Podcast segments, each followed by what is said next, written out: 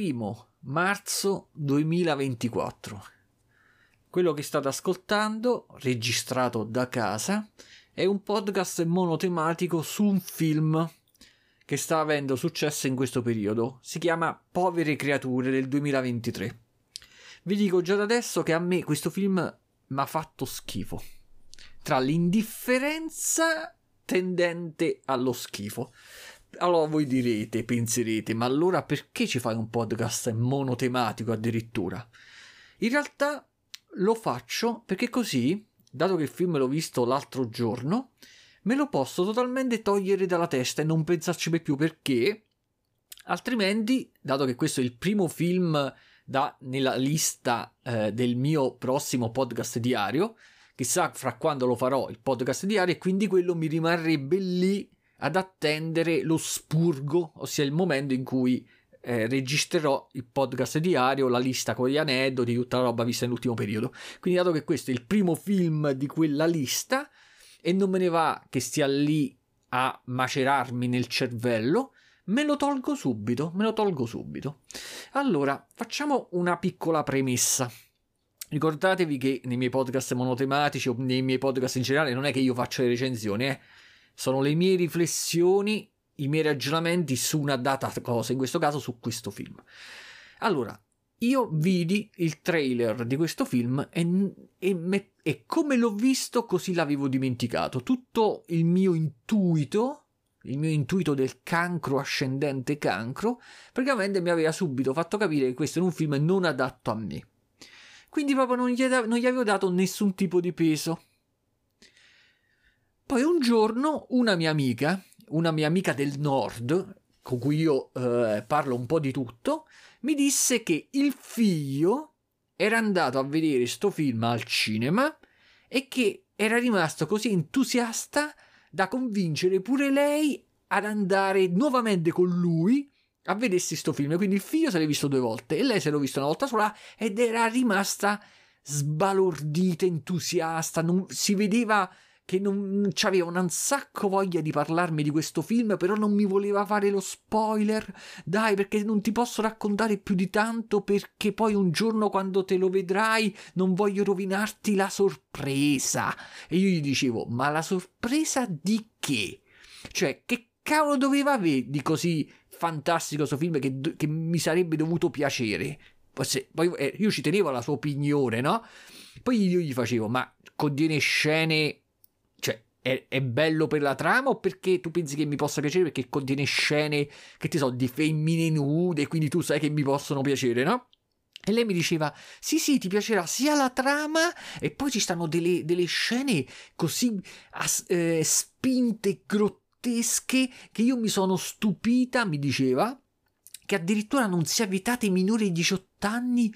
Ci sono delle scene proprio veramente spinte, non so come gli attori possano aver accettato di fare sto film, tutte queste cose. E allora, siccome che io ho visto film veramente assurdi nella mia esistenza, film anche che uscivano al cinema dove c'erano scene esplicite, a sentirmi dire ciò mi, mi incuriosiva, no? E io dicevo, ma sei sicura? Mi sono andata a cercare, per esempio, qualche informazione. Ho visto che la protagonista era Emma Stone, Emma Stone era un'attrice di quelle di Hollywood e dicevo ma può essere che questa ha fatto delle scene erotiche spinte, non mi sembra proprio la tipologia. E lei mi diceva sì sì sì, proprio delle cose assurde. E io però, non è, cioè, da una parte di me si iniziava a incuriosire.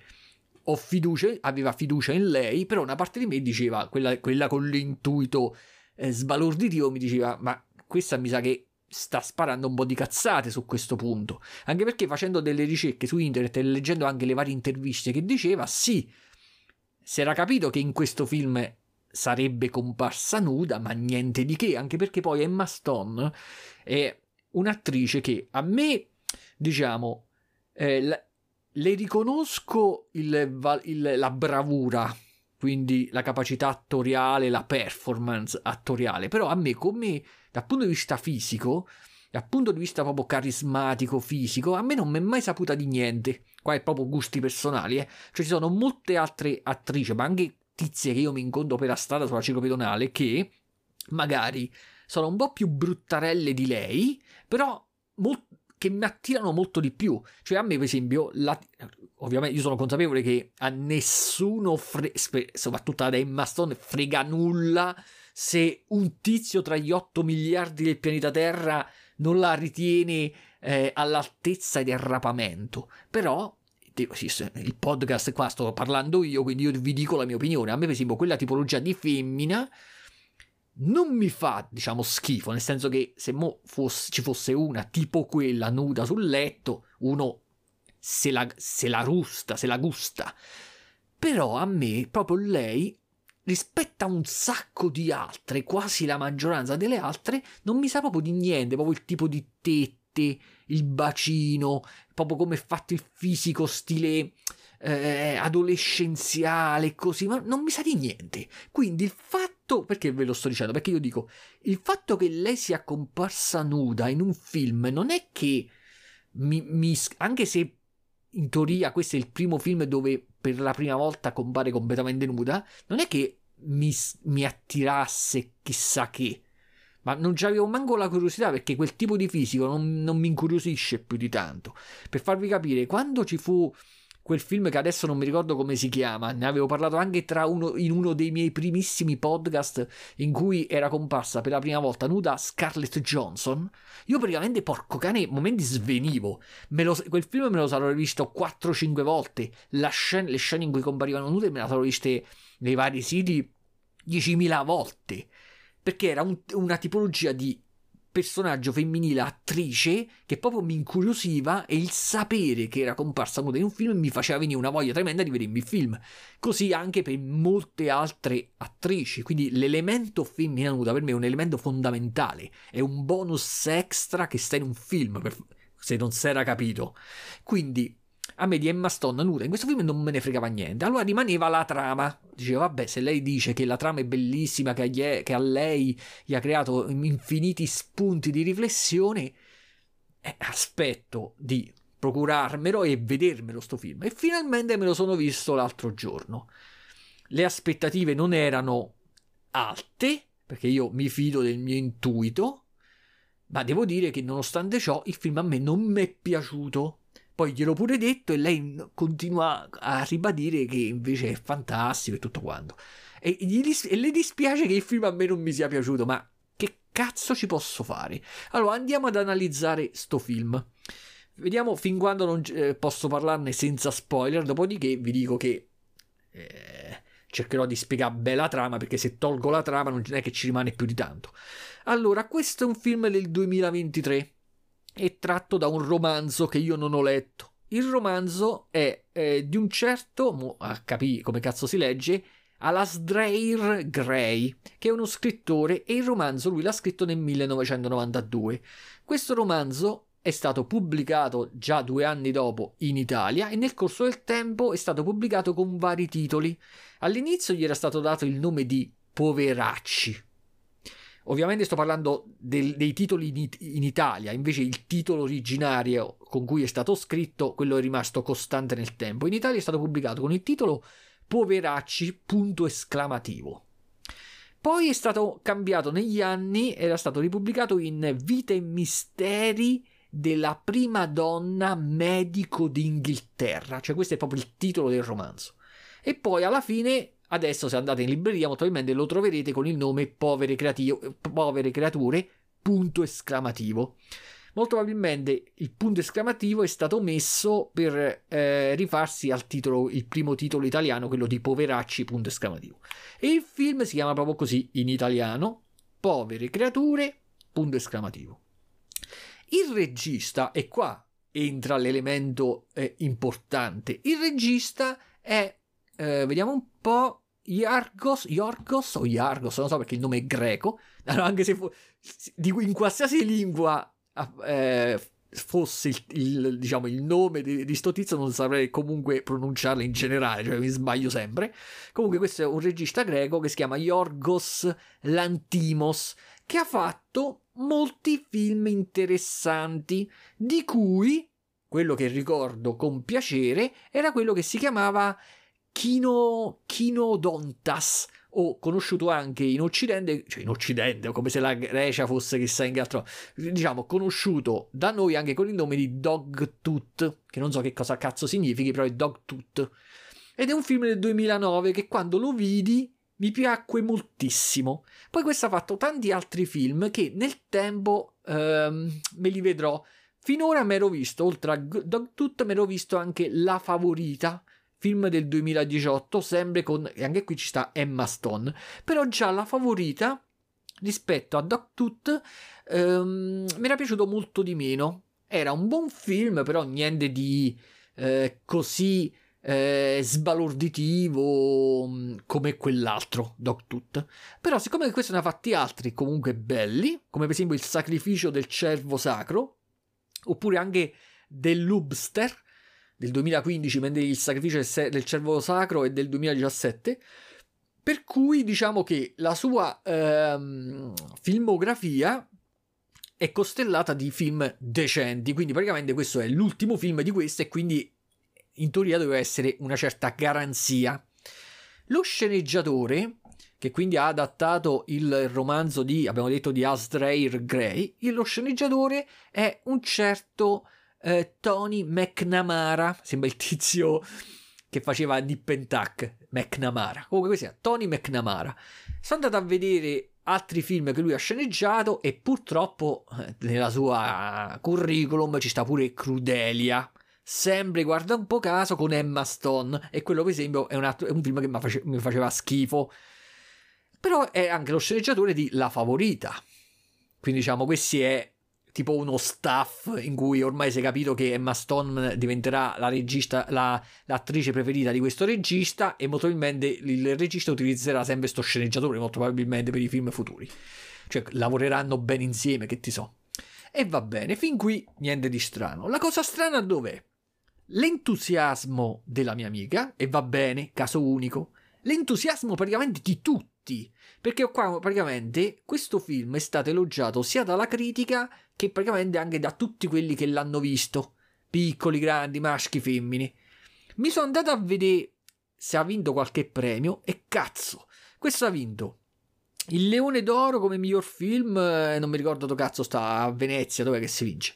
Il Golden Globe come eh, miglior film commedia e miglior attrice a Emma Stone, sempre come Golden Globe. Per ciò che riguarda gli Oscar, ancora vabbè non sono usciti, c'ha le candidature. E c'è una marea di candidature. E a me qua mi sta incominciando mi incomincia a diventare antipatico quando qualcosa che a me non piace piace a tutti. Cioè capisco vabbè che ho, ho gusti e caratteristiche diverse dalla, dalla, maggioranza, ma qua si esagera. Perché un film che si piglia candidatura come miglior film, candidatura come miglior regista, candidatura come miglior sceneggiatura non originale, candidatura come miglior attrice, non basta ancora, candidatura come miglior attore non protagonista a Mark Ruffalo, quello che faceva Hulk, no? Candidatura al miglior montaggio Candidatura alla miglior fotografia, una certa Robbie Ryan. Candidatura alla miglior scenografia. Candidatura ai migliori costumi. Candidatura alla migliore colonna sonora che io ho dovuto tenere il volume bassissimo che mi dava fastidio. E invece questo si piglia la candidatura alla miglior colonna sonora e candidatura al miglior trucco e acconciatura che a me ritengo il film dove Emma Stone si presenta il modo più brutto possibile. Io non ho mai visto Emma Stone così brutta come in questo film. E niente, eh, è vestita malissimo. E qua ci sta la candidatura agli Oscar come miglior trucco e acconciatura. Allora, è chiaro che praticamente ci sta una discrepanza incredibile tra i miei gusti e i gusti del mondo. Però, cazzo, di solito c'è un limite. Di solito io pensavo che il, avessimo raggiunto questo concetto di discrepanza con i film della Marvel, no? Che uno dice, ma come cazzo è che questo film piace a tutti, ma a me fa schifo? Però uno, diciamo, quella ti, ti, trovi anche altri d'accordo con te. Oh, in questo caso oh, io non trovo uno a cui, fa, che, a cui non gli piaccia sto film. Solo a me. Ecco, adesso da questo punto andiamo a, ad analizzare, cioè analizzare, andiamo a vedere sto film il perché non mi piace. sempre se ve ne frega, eh, se no... Allora, e mo qua io vi devo raccontare la trama del film, quindi se non avete visto il film, eh, eh, salutatemi già adesso. E vabbè. Allora, la trama, prima di tutto l'atmosfera che si respira vedendo questo film non è tipica dei film di questo regista. Mi sembrava praticamente un film alla Tim Burton. Ossia, eh, un film dove irreale, dove ci sono dei, degli elementi eh, irreali, impossibili, quindi una sorta tipo di fantasy, una cosa del genere, abbia dato comunque in, in, un contesto che in teoria dovrebbe essere quindi realistico, tipo ed è la Londra vittoriana, però ci sono degli elementi impossibili, quindi per esempio che ti so, vediamo la papera con la testa di leone o non mi ricordo, c'è di leone, di cane o uno non mi ricordo qual è perché ho visto è pieno di mostriciattoli, quindi per esempio un cane con la testa di anatra eh, oppure che cazzo avevo visto un, un maiale, la testa di un maiale attaccata al corpo di una gallina, quindi la, la, l'ambientazione, la situazione è, non è, diciamo, de, reale, possibile. In questo contesto, quindi mi ricorda molto Tim Burton, però mentre Tim Burton ehm, crea una certa omogeneità delle sue visioni e di solito sono di tipo gotico, eh, scuro, tendente a dove lui alimenta, usa come personaggi generalmente quelli che normalmente vengono considerati mostri o del mondo delle tenebre, no? Quindi un'ambientazione di un certo tipo, Tim Burton. Quindi tende al buio, personaggi vestiti in pelle, eh, comunque sempre mostriciattoli o comunque eh, tizi eh, es- come si può, esclusi dalla società, no? Gli outsiders, come cazzo si chiamano? E vabbè. Qui abbiamo la stessa cosa, però in un contesto luminosissimo, luminosissimo, coloratissimo, quindi mostriciattoli, ma in un contesto luminosissimo, quindi ehm, con, scene in ampi spazi, cielo fatto totalmente in computer grafica, pieno di nuvole colorate e cose di questo tipo. Però stiamo sempre sul concetto alla Tim Burton, per farvi capire. Il film inizia in un modo e sembra quasi un film proprio tipico, una storia tipicamente gotica, ossia come avevamo visto con Jane Austen, quando uno unisce un po' di... Ehm, come posso dire, l'atmosfere horror con atmosfere sentimentali, romantiche.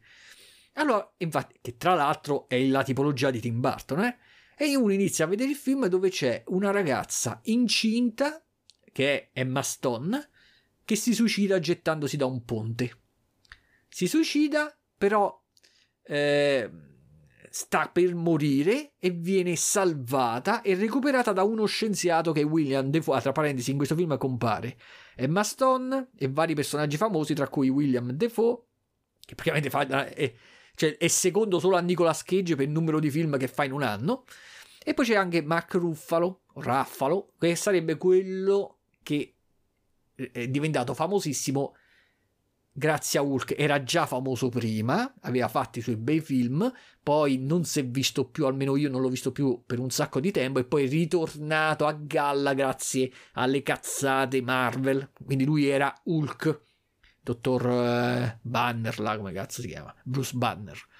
E vabbè, e quindi sta pure lui. Allora, questo scienziato, che è William Defoe, che già si capisce quando è tutto irreale, a- grazie al fatto, al, diciamo, al trucco con cui è stato mostrato, cioè aveva la faccia tutta mezza deformata con le cicatrici.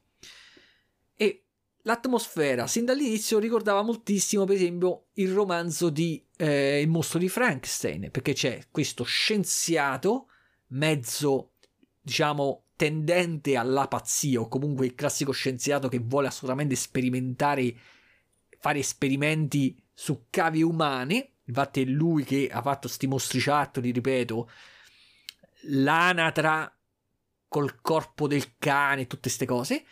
Salva questa tizia e praticamente che fa? Si accorge che questa, cioè salva, recupera il corpo che ancora non è morto e nel film lui stesso dice che volendo sarebbe stato in grado di salvarla, però ehm, gli, gli, viene praticamente qualche rimorso di coscienza, fa, fa un ragionamento che ha pure senso, dice questa si voleva suicidare, da, in, quest, in quest'epoca da loro è vietato suicidarsi, è un delitto, per cui se io la salvo finirebbe o in prigione o comunque in un manicomio.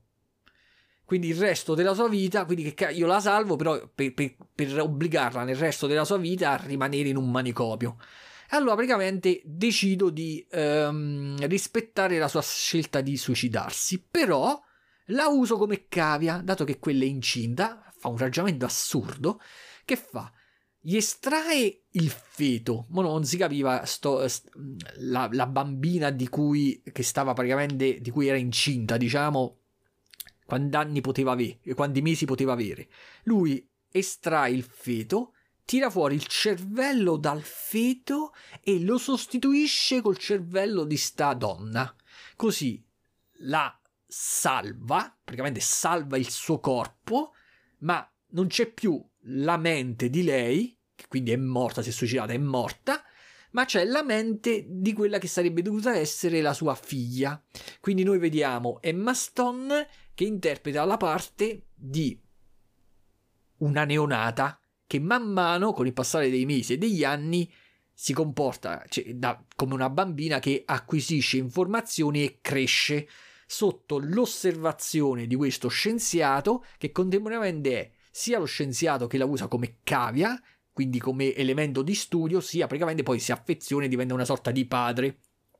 Quindi noi vediamo cla- le classiche scene che abbiamo visto in un sacco di film dove una col corpo di adulto interpreta la parte praticamente di una bambina. Cazzo, l'abbiamo vista una marea di volte, l'abbiamo vista pure con Renato Pozzetto negli anni Ottanta quando c'era un film dove non mi ricordo si chiamava Da Grande, dove lui da bambino vuole diventare grande adulto e si sveglia del Renato Pozzetto. Poi l'abbiamo visto in un altro film con Tom Hanks, ma una marea di film, pure film dove ci si inverte la mente dell'adulto con quello del giovane e viceversa. Quindi vediamo le solite scene in cui vediamo Emma Stone che recita, ha preso la candidatura come miglior attrice che recita la parte di sta bambina, di questa tizia che sta crescendo e si capisce che è molto curiosa di conoscenza.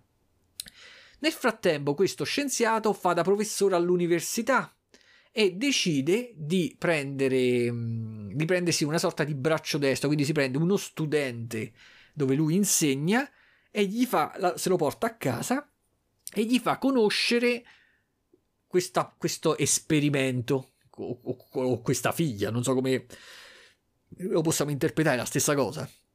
E glielo fa conoscere e gli dice: Tu mi devi, eh, devi lavorare per me, devi studiare, devi tenere gli appunti in cui eh, ti segnerai tutti i progressi e tutte le cose che riguardano Emma Stone.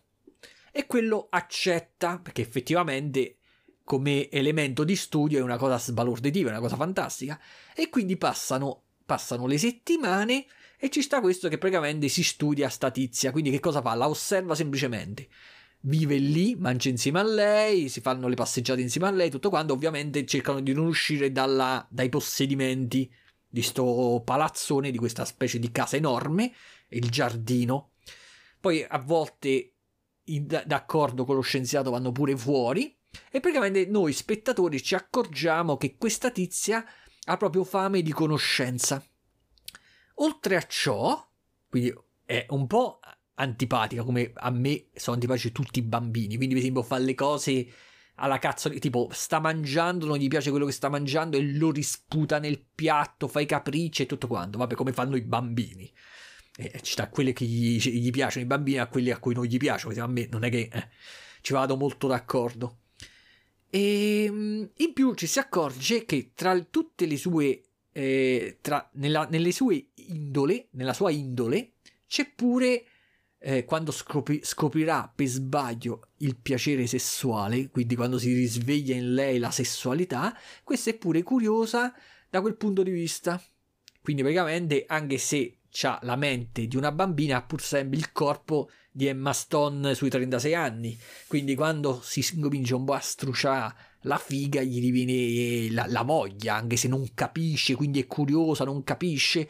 E lo scienziato che gli fa da padre, praticamente gli chiede al suo braccio destro, sto ragazzo studente preso dove lui eh, insegnava, se era eh, disponibile un giorno a sposarla così da poter continuare gli esperimenti e tenerla sotto controllo, però ovviamente con l'obbligo di non andare in giro, di stare sempre nei possedimenti del, di sto scienziato e quello accetta e là tu già vedendo il film non è bastano i primi 15 minuti, 20 minuti di film e ti accorgi che è un film da vedere in un certo modo, cioè da prenderlo come una sorta tipo di fiaba grottesca.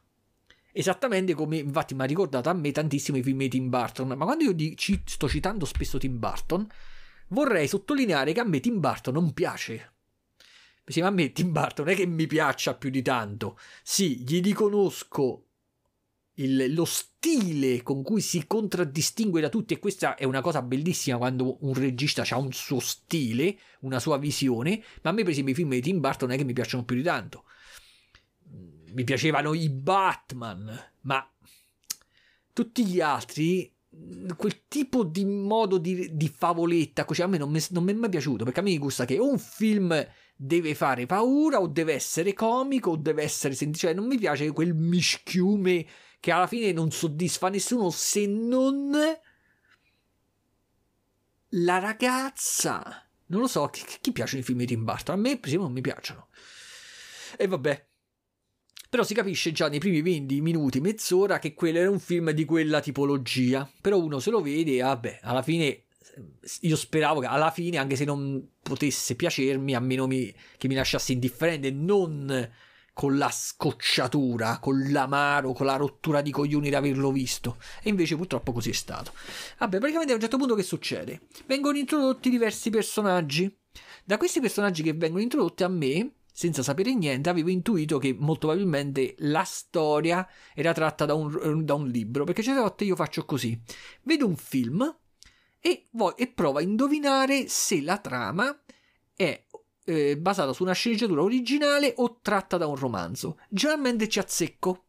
Me ne accorgo quando, per esempio, in un film compaiono troppi personaggi e il minutaggio eh, non è tale da consentire uno spessore adeguato a ognuno di loro.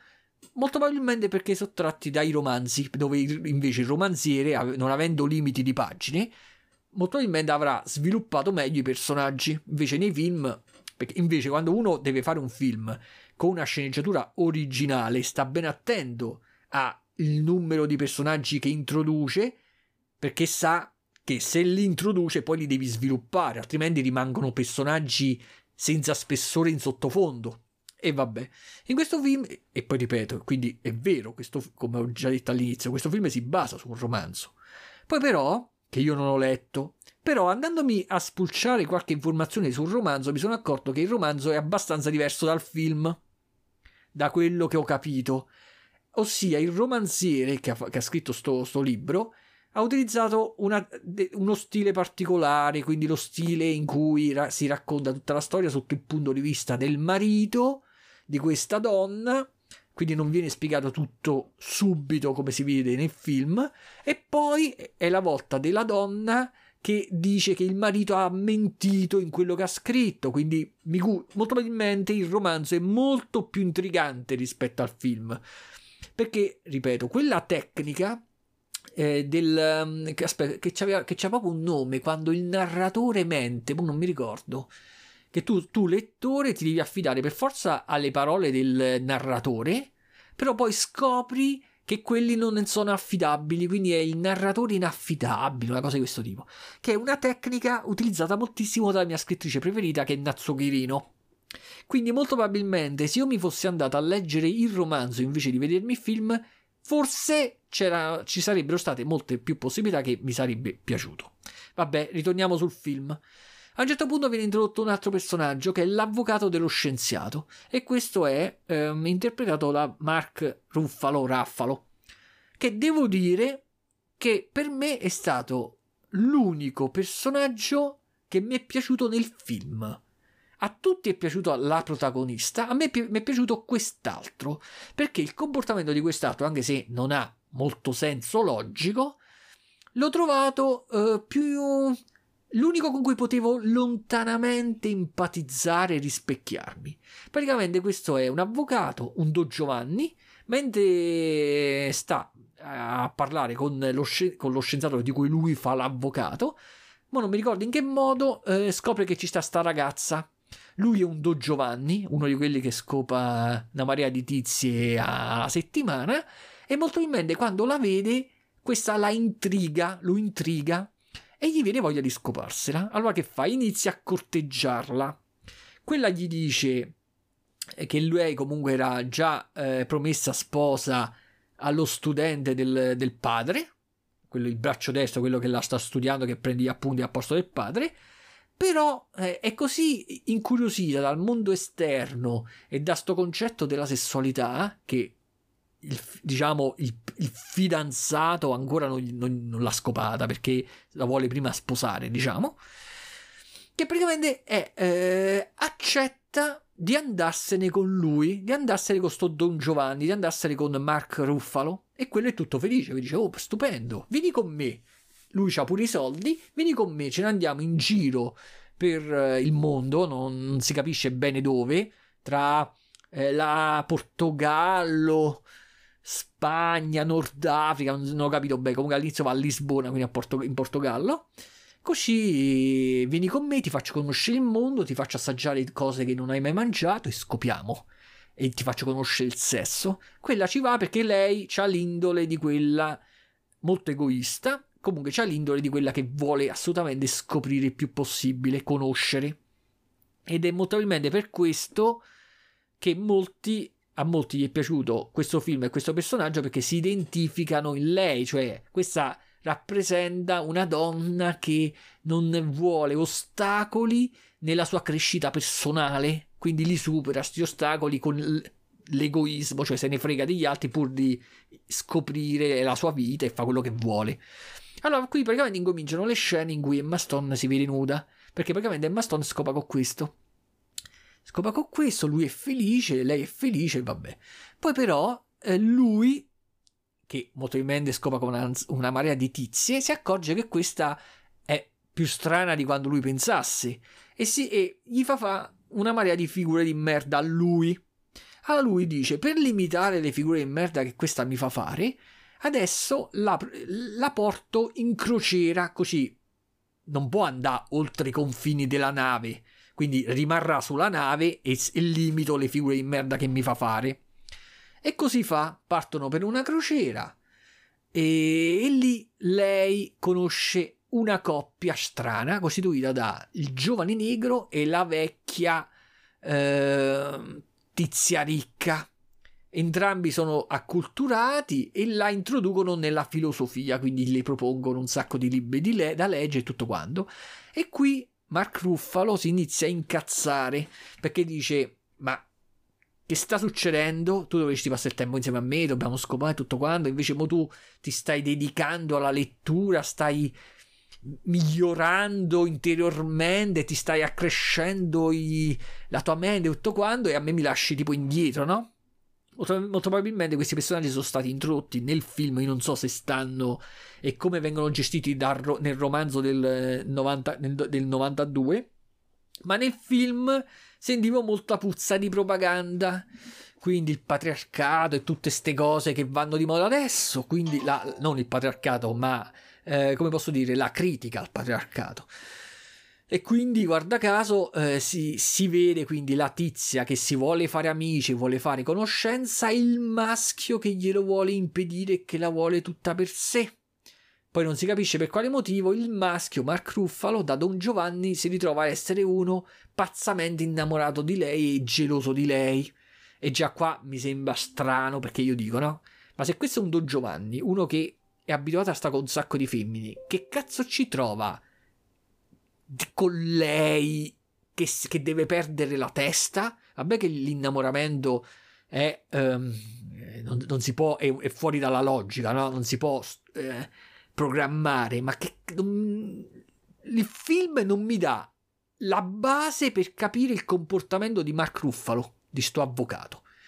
Vabbè, alla fine iniziano a accadere delle cose che mi, sta, che mi stanno sul cazzo.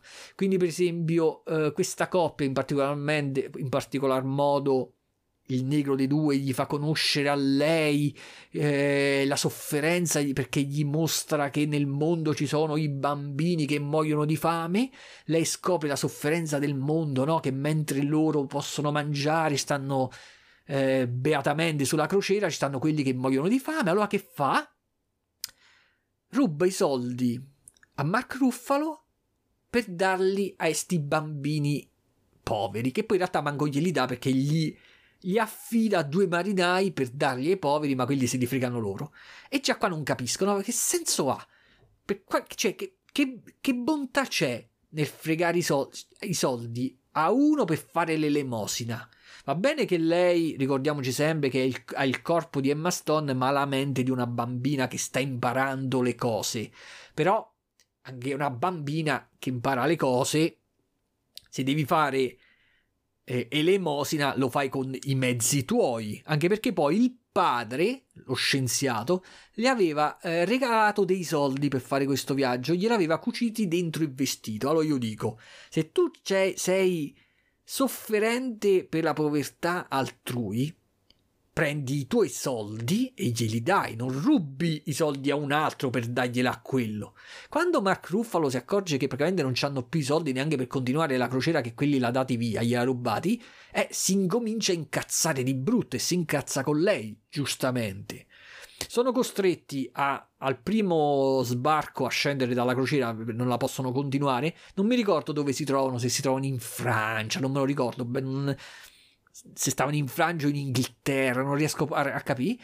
E lì un'altra cosa che mi sta sul cazzo è che si ritrovano lì senza soldi. La tizia non si preoccupa mai perché la tizia, ripeto, ha la mente di una bambina e non si preoccupa perché è curiosa e vuole vedere come cavarsi d'impiccio, cioè la curiosità, la sua curiosità la spinge pure a trovarsi in situazioni di pericolo per vedere come appunto si possano risolvere. Quindi lei sta in perenne crescita mentale. Però io dico, no? Il problema sono i soldi. Che cosa si inventa lei per risolvere il problema dei soldi da femmina?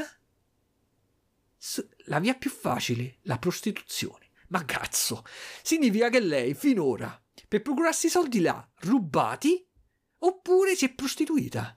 Cioè, questo è il messaggio del film?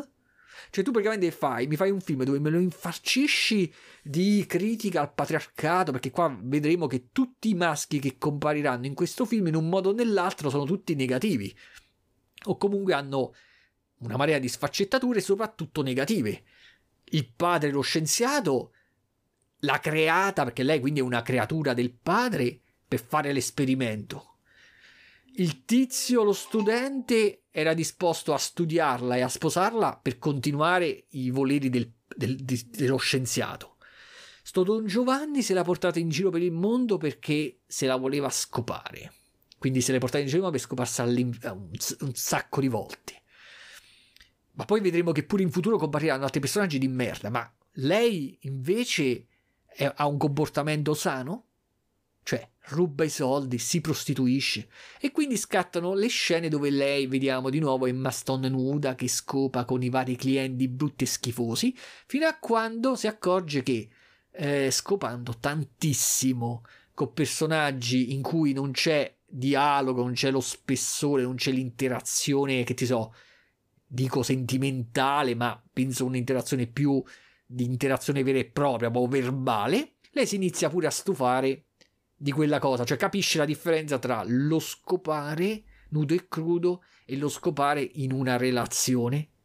Ha guadagnato abbastanza, poi non mi ricordo manco più che cazzo succede. Ah, riceve una lettera dove il, il, suo futuro marito, che era rimasto là insieme allo scienziato, gli dice che lo scienziato, cioè il suo patrigno, sto padre, si era ammalato, gra- gravemente ammalato e che quindi stava per morire. Quindi lei lascia tutto e ritorna dal padre e dal fidanzato. Scopre effettivamente che il padre sta per morire, lei ritorna, lascia Mark Ruffolo che è completamente impazzito nel frattempo, lei ritorna e decide che è il momento quindi di sposarsi, di adempiere alla promessa di matrimonio, di sposarsi quindi con quello che era lo studente del padre. Mentre si sta e non si spiega, e qui mi sta, mi sta sul cazzo lo spessore dei personaggi. Nella realtà, che spessore dovrebbe avere sto cazzo di studenti? Cioè, ragioniamo. Io vado all'università e ho come professore uno scienziato mezzo genio che mi propone di andare a lavorare per lui. Ok, accetto. Qual è il lavoro? Devo tenere sotto controllo una sua cavia, che praticamente è una ragazza di 36 anni che però ha la mente di una bambina. Ok, accetto. Poi a un certo punto mi dice: Sta a sentire, ti piacerebbe, ti dispiacerebbe sposarla e vivere per sempre in questa casa? Ma cazzo, ma chi è che accetta? Ma a me non mi vuoi sviluppare il personaggio per farmi capire le condizioni per cui uno dovrebbe accettare? Il background di sto, di sto studente qual è? Ce i genitori? Non ce i genitori? Cioè si capisce solo che non è benestante. Quindi allora spiegami che c'ha voglia di accetta, che cazzo ne so, il matrimonio perché così si ritrova un giorno a poter vivere nel, nei possedimenti dello scienziato, ma spiegami qualcosa di per quale motivo quello dovrebbe accettare. Stessa cosa, quando ritorna Emma Stone da lui, Emma Stone gli dice che per tutto questo tempo ha scopato con, il, con l'avvocato e poi ha fatto la prostituta. E gli dice: È un problema per te? No, no, non è un problema. Beh, è la risposta di tutti, no? Cioè, ritorna la mia, pre- la mia promessa fidanzata, la mia promessa sposa, che mi dice che negli ultimi mesi ha scopato tanto con uno e poi si è prostituita. E mi dice: un problema per te? Io gli vado a di no.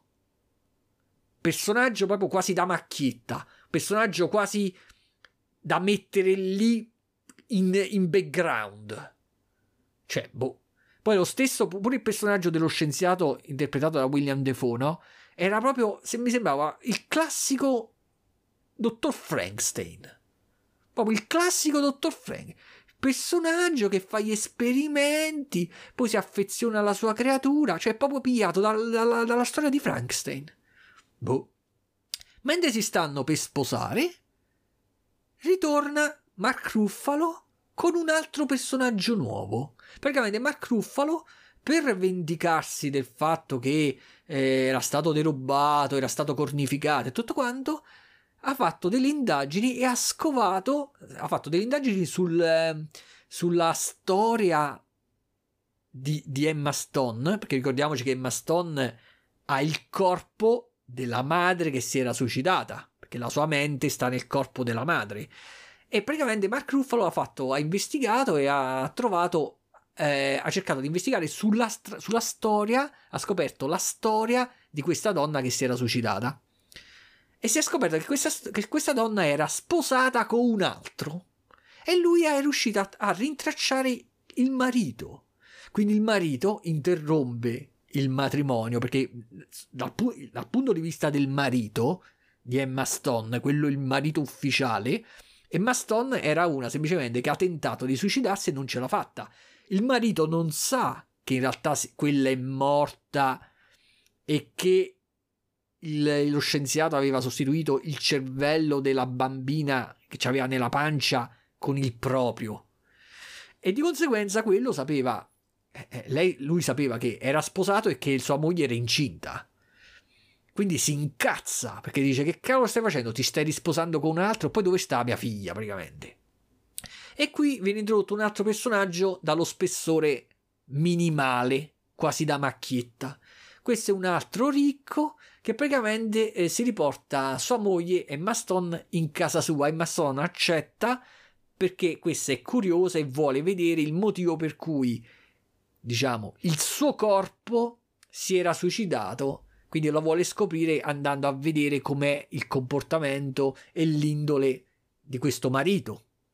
E, questo, e noi lo capiamo subito in pochi minuti. Praticamente questo è un altro mezzo tiranno che praticamente ha un sacco di soldi, ha la servitù, però va in giro con la pistola dentro casa, fa gli scherzi crudeli alla propria servitù, eh, li minaccia con la pistola che non si capisce per quale motivo per cui se tu fai il cameriere, il maggiordomo nella casa di uno che mi, che mi minaccia con la pistola, per quale motivo io dovrei continuare a lavorare là dentro? In un film alla Tim Burton lo fai, in un film irrealistico lo fai, nella realtà se io sono la, la, governante, la cameriera e mi trattano male, me ne vado da sto cazzo di lavoro, no? Qua invece rimangono a soffrire.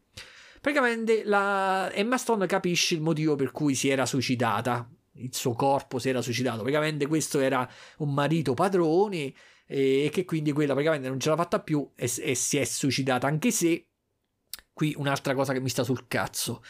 Io sono sempre a favore del suicidio, nel senso che se uno si vuole suicidare è la sua vita e lo può fare. Io non, non mi oppongo a questa scelta, però non ti puoi suicidare quando sei incinta.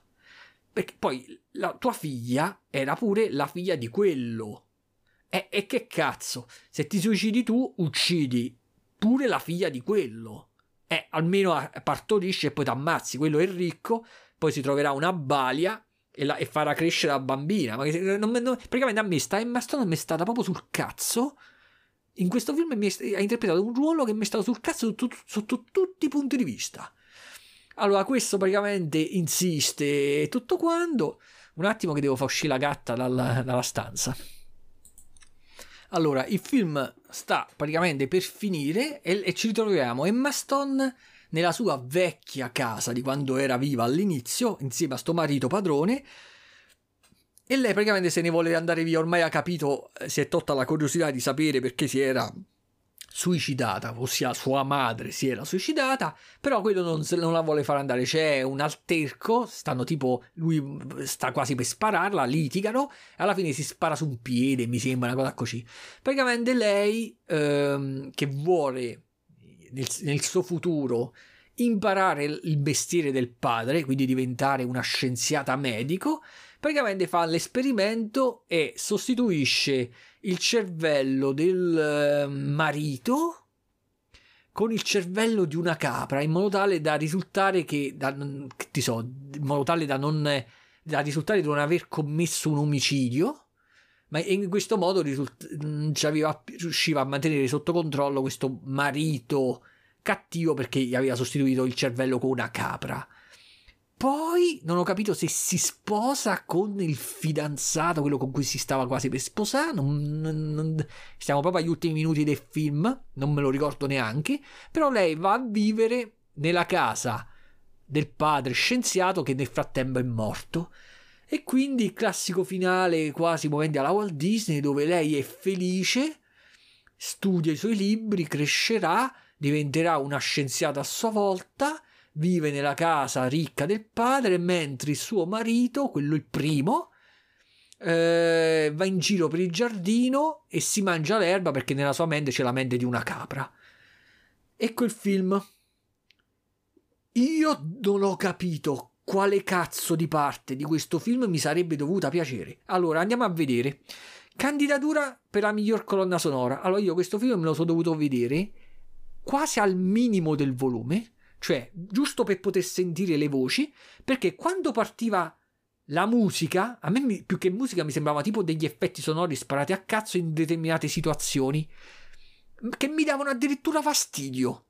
Cioè partiva dei suoni a un volume molto più alto della voce di quelli, ma che, che a me cioè, non, non, non riuscirei proprio a concepirlo come poter candidare un film del genere al, al, come colonna sonora, come candidatura agli Oscar per la migliore colonna sonora. Ma come cazzo gli viene in mente? Andiamo ad analizzare i vestiti. Io non ho mai visto Emma Stone brutta come in questo film. E poi non capisco. Allora, se eh, lei va vestita in maniera stranissima, che a me fa proprio schifo, con dei vestiti con delle spalline enormi, tutto quanto. Allora, se anche altre persone nel film fossero andate vestite come lei, la, avrei capito, perché avrei capito un po' di più la, la, mm, l'idea. Perché uno dice, in questo mondo parallelo dove praticamente è possibile eh, trasferire il cervello da una parte all'altra, avere le monorotaie volanti, tutte queste cose, lo stile del vestiario delle femmine è di questo tipo. Invece no, solo lei va vestita in questo modo, le altre vanno vestite normali. I maschi vanno vestiti normali. Quindi non ho capito per quale motivo lei doveva andare vestita così, non ho capito proprio come l'hanno truccata. Cioè, di Emma Stone, dal punto di vista eh, della bellezza fisica, non gli si può dire niente del viso perché ha il viso bello. In questo film hanno fatto i capelli lunghi neri, le sopracciglia spesse nere, cioè proprio non... Per me l'hanno imbruttita all'ennesima potenza. Ok, la regia, il tizio se la cava alla grande perché questo ha già dimostrato con altri film di essere un bravo regista, però niente che meriti la candidatura, cazzo. Eh, ma io non so gli altri film che, eh, che staranno in lista eh, per, per, il premio Oscar nel 2024, ma cazzo, io spero che ci siano altri migliori di lui o che comunque che abbiano eh, dimostrato meglio di lui di meritarsi l'Oscar il montaggio, io sinceramente non mi è sembrato un montaggio chissà cosa, un montaggio tranquillamente normale. La fotografia, la classica fotografia che utilizza tantissimo eh, la, la computer grafica, quindi per esempio quel tipo di luce fittizia, soprattutto tutta nella parte in cui stavano sopra allo, allo yacht, là fa la crociera, luce fittizia, cielo fittizio, tutto finto, proprio con, da blue screen a me sinceramente quel tipo di luce non, non mi sapeva di niente, mi, cioè ci sono stati anche altri film dove la computer grafica era massiccia, ma la fotografia era apprezzabilissima, come per esempio Blade Runner, come cazzo si chiama? 2049, come si chiama il seguito di Blade Runner? Quello per esempio, la, la, la fotografia di quel film era stupenda, vinse l'Oscar, meritatissimo, ma qui sinceramente non, non mi è piaciuto per niente. Quindi, la sceneggiatura io spero che il, il, il, libro da cui è tratta sia veramente sia fatto molto meglio rispetto alla sceneggiatura. Quindi la sceneggiatura non mi è piaciuta. La caratterizzazione dei personaggi proprio non mi è piaciuta per niente. Nessuno, forse un po' Mark, Ru- Mark Ruffalo, ma pure il suo comportamento è senza logica. Gli altri personaggi sono senza spessore. La protagonista mi sta sul cazzo. Proprio il suo comportamento, tutto quanto mi sta sul cazzo eh, la colonna sonora è quasi inesistente quando c'è mi, mi, è disturbante io non capisco come cazzo dovrebbe piacere sto film boh vabbè ho fatto quello che dovevo fare avevo intenzione di registrare questo podcast l'ho registrato non mi viene più nient'altro da dire e vi saluto così allora alla prossima alla prossima gente spero che a voi questo film piaccia eh? va bene poi semmai fatemelo sapere alla prossima.